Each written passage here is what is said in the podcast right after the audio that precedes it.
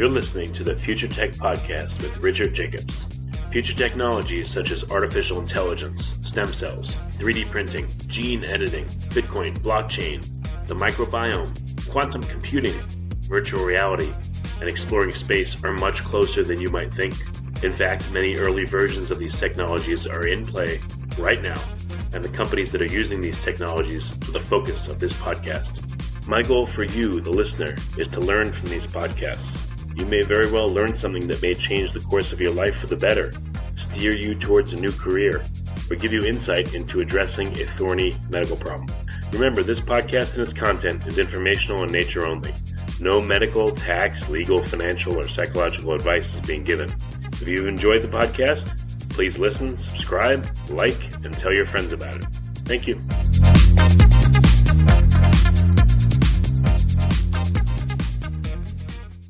Is Richard Jacobs with the Future Tech and Future Tech Health podcast. I have Louisa Charles. She's the Communications Director at Climeworks, C L I M E W O R K S, climeworks.com. Louisa, thanks for coming. How are you doing?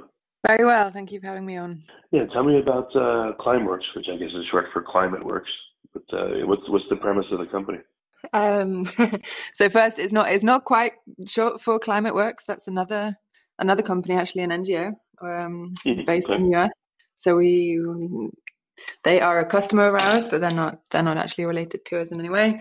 Um, but the the background of Climeworks is that we were founded about a decade ago by two mechanical engineers, Jan Wurzbacher, Christoph Gebald, and um, the company was originally founded as a spin-off from ETH, so the Swiss Federal Institute for Technology here in in Switzerland. Um, the two founders did their PhD theses on on direct air capture, so capturing CO two directly from air, and uh, we've grown into a company of seventy employees since then. Okay, so yeah, um, I had read the background a little bit. Uh, so direct air capture. I don't know if you could describe the process, but it's it's uh, it works to take CO2 out of the air directly and store it, I guess, uh, underground or in other appropriate places? That's right, yeah. So the way it works, very simply put, is that we build we build machines. Uh, we call these machines CO2 collectors, and the way a CO2 collector captures CO2 from from the air is that we have a fan on the one side, which draws air inside the collector. Inside there, we have a filter material, which is highly selective, so it captures just CO2 on its surface. And you can think of the filter material a little bit like a sponge. So if you were to dunk a sponge into a bucket of water, then the sponge would fill up with water. And essentially, the same thing happens with our filter material. So it fills up with CO2. And once it's fully saturated, we close our CO2 collector. It's heated to around 100 degrees Celsius, and the CO2 molecules thereby unstick from the filter material and can be collected. And once we've we've collected the CO2, there are various things that can happen to it. So on the one hand, we sell that CO2 on for use in raw materials, um, for use in products as a raw material, sorry. And there it's sold either to the drinks industry for drinks carbonation, to greenhouses for use as an airborne fertilizer, to producers of renewable fuel. So they they are all off takers of CO2 as a raw material. So either it's either the CO2 is recycled, if you like, in a product, or we take CO2 and with our partners currently in Iceland, the the Carbfix team, they take our CO2, they mix it with water, they pump it deep underground, about 700 meters, and there there is a chemical reaction between this hot fizzy water essentially and the basalt rock that's beneath Iceland, and stone is formed. So the CO2 is is mineralized and thereby permanently removed from the atmosphere. So the these are these two the two uh, use cases for the CO2 that we capture. So in Iceland, um, are you doing the capture locally and then the storage locally, or do you do the capture and then ship it to them in Iceland? No, no, everything's done locally. So there we have a pilot plant in Iceland, and it's capturing CO2 from Icelandic air and is stored locally. And that's the beauty of direct air capture, and that it can be these machines can be built anywhere. There is a, a renewable energy source, um, and if we then want to store that CO2 that we capture, then then we need some sort of a storage option as well. What are the economics of Iceland doing this? Is it buying the CO2 from you then and st- storing it? And how would the economics work for the country?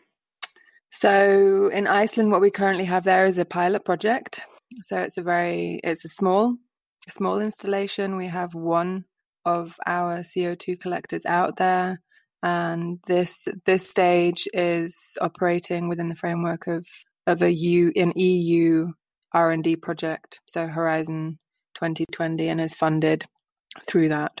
Well, since CO2 is generated all over the world, you know, by many different emitters, um, it just seems like I guess it'd be an interesting thing. I wonder if if countries could choose to invest in a you know direct air capture investment that resides in another country because it still, I guess, would benefit you know that country or offset its emissions. So it, it seems to open up like an interesting economic model, if possible. If, you know, given countries who are interested in that, mm-hmm. created one place, you know, gotten rid of in another, you know, like paid for disposal essentially. Essentially. Mm-hmm. Yeah, that's that's exactly right. So the the beauty of of this carbon dioxide removal is that it it's relevant worldwide. So it's exactly as you say, one can in one part of the world emit that CO2 and in another part of the world then remove remove that equivalent amount of CO2 from the air and store it underground. Are there countries that are willing to pay for this more than others? I mean, there's like, uh, you know, who would be a big payer or buyer of this kind of service, or is that part of the trouble that people are happy to emit and no one wants to uh, pay to have it sequestered? Thankfully, slowly, slowly things are, are changing. So there are both corporations and NGOs, uh, philanthropists, and newly also individuals who want to remove, physically remove their CO2 emissions from air through direct air capture and through through the combination of direct air capture and the underground storage of CO2. Um, one of our first, very first customers for carbon dioxide removal was a father son couple. They were planning an exp- expedition to the South Pole and wanted that expedition to be carbon totally carbon neutral and were of course aware that by by traveling to their starting point for the expedition that uh, through those flights there were emissions that were created and they wanted to remove those emissions and so came came to Climeworks, and and we were able then to to capture that same amount of, of CO2 from air in their name and store it underground. What's the approximate economics if um you know an individual person says, hey, I want to uh, you know I want to buy uh, a certain amount of storage. You know, what does that look like? Is there literally pricing for the public if they wish to do something, or for corporations? There, yes, there is. There's pricing for the public. Um, what we quite recently launched was a web shop, which is climeworks.shop. And there we enable individuals to to remove their travel emissions. Um, and there, there's various various pricing options. It's a subscription model, and there there's three three different options that can be chosen between the first starting at seven euros a month um, and the higher one at 49 euros a month. So depending on, on how much CO2 you want to be removing from air, then there's a the corresponding price for that. And bespoke packages are also available. So what do I mean? I mean, you know, it's a good thing that they'd be doing, but what do people get? Let's say if they're going to commit to a subscription of removing a certain amount of carbon, you know, every day for a period of time? Do they get some kind of recognition or I don't know, maybe even a credit from their government, you know, a tax credit or something? Or, you know, if a corporation does this, individual does this, mm-hmm. are you mm-hmm, working mm-hmm. on any systems like that as a reward? We are, yes. So the individual choosing to purchase one of these subscriptions receives a, a certificate at the end of the year, um, and there it's clearly stated how how much CO two was then removed in in that individual's name per year. Any uh, interest from particular countries on uh, I don't know setting up something like this with all their citizens? You know, it could be a good or a bad thing, or good or bad uh, you know method, but I don't know a tax on all their citizens uh, that maybe is weighted depending on their age or their use or their family members or just the fact that they're a citizen of a given country, and that would be uh, you know the person would pay again to offset their emissions. Um, conversations are ongoing. Um, can't can't say anything too concrete yet. Um, on a slightly higher level than than just for the storage, we have various governments very very interested in in direct air capture and supporting the further development of direct air capture technology. Amongst them is the Swiss government, uh, German government also, and there is there are more more and more governments very very keen on exploring how how they can help support the the development and optimization of direct air capture. What are some of the numbers involved? If um, you know, if there's a big push for solar and wind use and other renewables, uh, will direct air capture be needed in order to stop you know climate change, or uh, know, what are some of the big numbers that you've seen that that talk about what's going on? The big numbers. It depends a little bit which which source you take um, but one often cited source is the the IPCC so the intergovernmental panel on climate change. They last October they came out with a report called the SR15 or the special report on 1.5 degrees. And there it outlined what the the world will need to do to keep uh, temperature rise beneath 1.5 degrees. And there was it was very clearly stated that on the one hand we'll need a, a portfolio approach. So there there's not one solution that will be enough to solve it on its own. And Climeworks is very much of that opinion as well. We cannot do this alone. We're just one of many, many solutions. Um, but the, that IPCC special report clearly said that that emissions, on the one hand, need to be reduced and drastically reduced, but that's not enough to make those climate targets. And so, on top of that, we will also need to be physically removing CO2 that already is in the air, and that's where where direct air capture comes in. Well, um, there, I'm sure there must be natural sinks of carbon, you know, on the Earth Mm-hmm. Even with those, uh, even with those natural sinks, is it still? I mean, all these things still need to be done in order to prevent a worldwide temperature increase of above 1.5 C. That's right. Yeah, that's right. So this that brings me back to this portfolio thinking. So we we very much need those we need those carbon those natural carbon sinks, and we need to be preserving them so that they can function as they should in the years to come. We also need need trees. We should stop cutting down trees. We should pl- be planting more trees. And alongside that, also further develop these technologies, amongst which direct air capture is one. Further develop them so that they can they can scale to the the levels needed. And this this IPCC report again, the numbers there are are huge, um, and it's many billions of tons of CO2 per year that will need to be removed directly from air to stand a chance of making those climate targets. Can direct air capture be done using renewables? You know, can uh, you run a gigantic direct air capture uh, machine using solar or wind or geothermal, or does it have to be uh, unfortunately traditional sources? No, we we explicitly only use clean energy, so only renewable.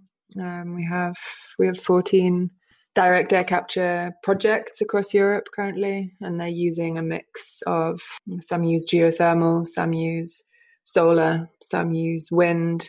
Um, we have in two installations that are using energy from waste. So they sit on the top of a waste incineration plant or garbage incineration plant, and through the burning of the rubbish, energy is is generated, and we're able to harness that energy to power our direct air capture machines. So we we do not use conventional fossil based energy for our direct air capture.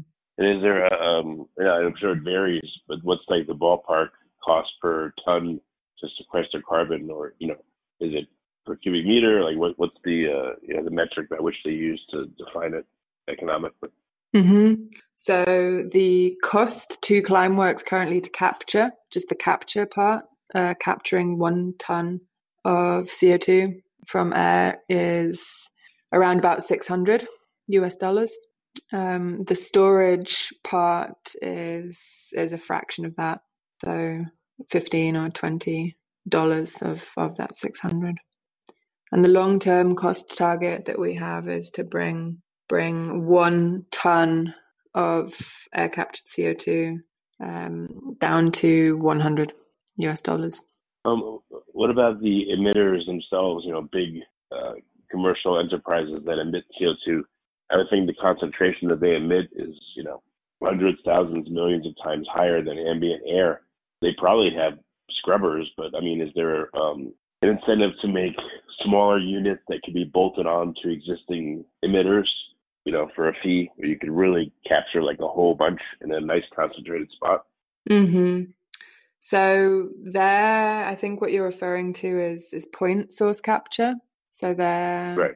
Um, it's Climeworks is not not in any way involved in point source capture. So we we focus really on on direct air capture only, so directly from the air.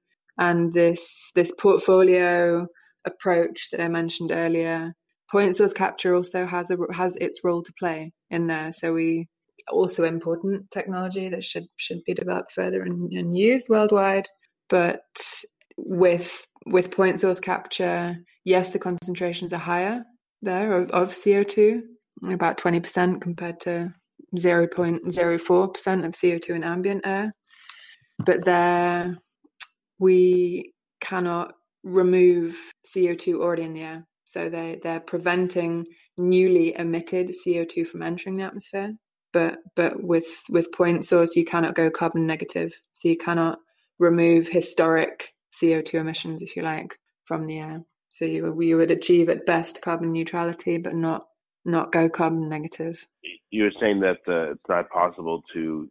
I guess am I understanding that right? It's not possible to get the CO2 down to the levels needed in the direct area around an emitter, around a point source? Um. Yes. No. I mean, you in the in the air surrounding it. Yes, you could. In theory, you could have you could have traditional CCS equipment on on the flue gas stack, capturing the the newly emitted CO two, and a few hundred meters away, you could have additional direct air capture machines, which are which are capturing CO two already in the air.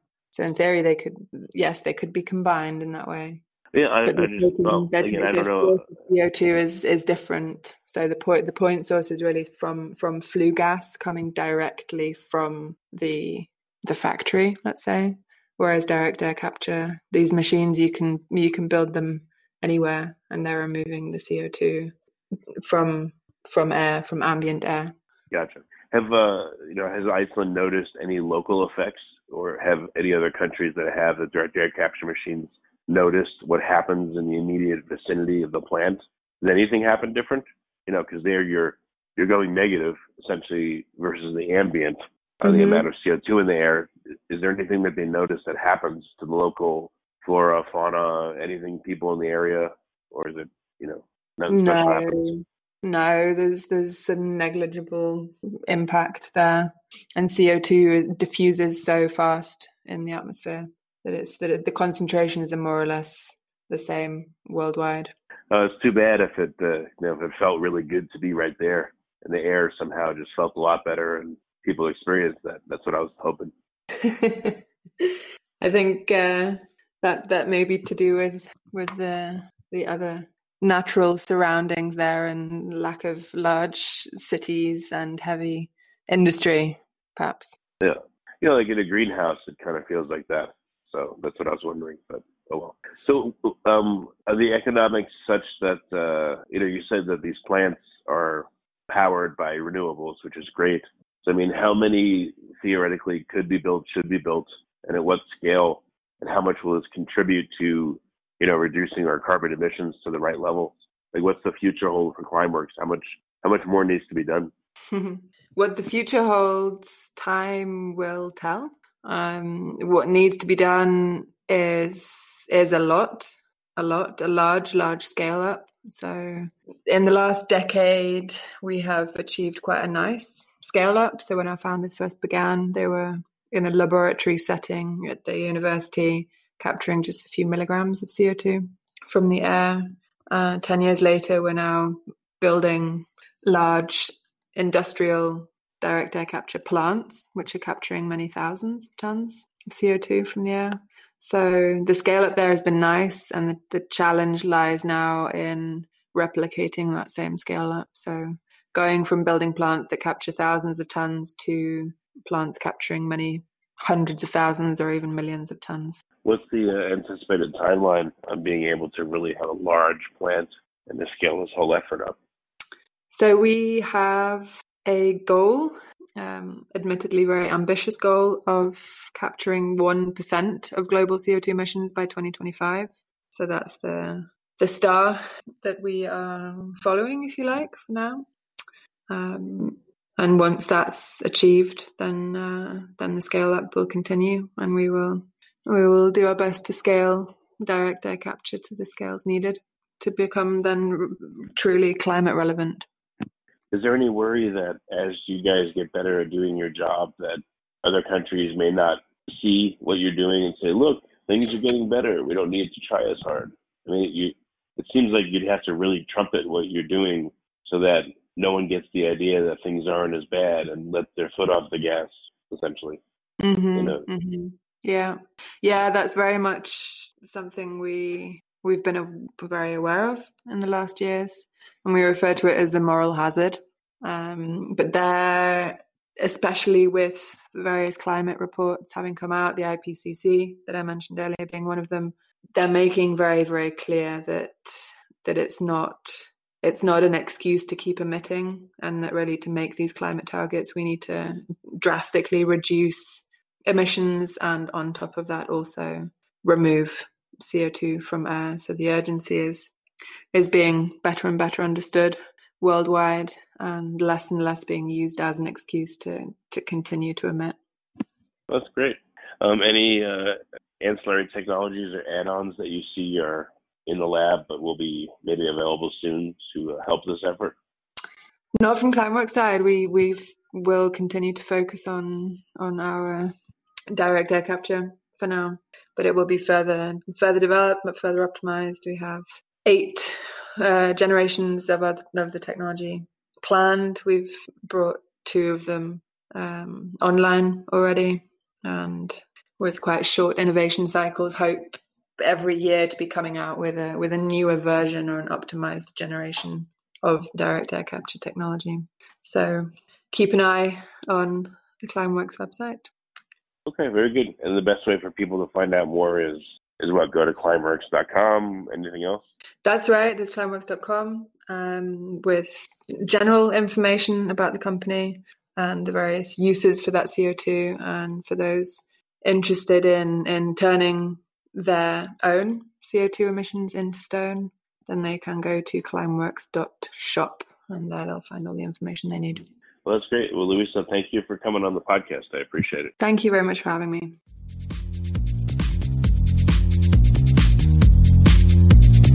You're listening to the Future Tech Podcast with Richard Jacobs. Future technologies such as artificial intelligence, stem cells, 3D printing, gene editing, Bitcoin, blockchain, the microbiome, quantum computing, virtual reality, and exploring space are much closer than you might think.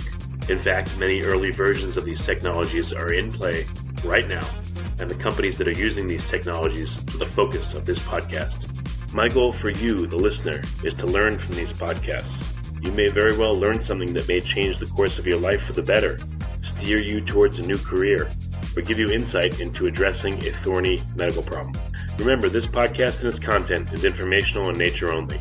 No medical, tax, legal, financial, or psychological advice is being given. If you've enjoyed the podcast, please listen, subscribe, like, and tell your friends about it. Thank you.